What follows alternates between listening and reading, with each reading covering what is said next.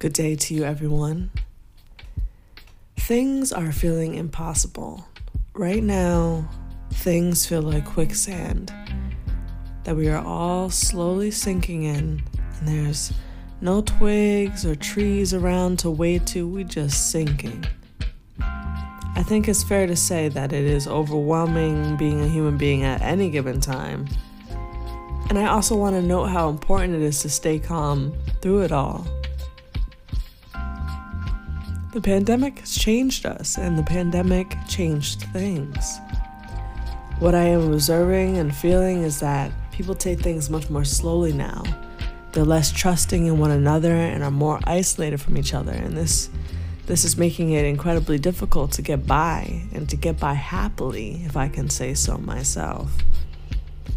As a black woman in America, I happen to think I'm just the right amounts of fed up and angry each day, and rightfully so.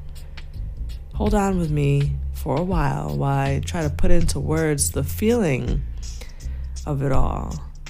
For me, it's a bit like grief and mourning combined because we're out of the world that used to be and how things used to be, and we're grieving those past things and we're mourning those past things and trying to get through to the new, which is not quite here yet. Let's make a guess that we're not going back to normal anytime soon. And with this feeling of grief, we still have to be human and things are still set up the old way. And we have to still try to function in this world as it is, with things kind of up in the air. And if you're me, that's becoming increasingly difficult.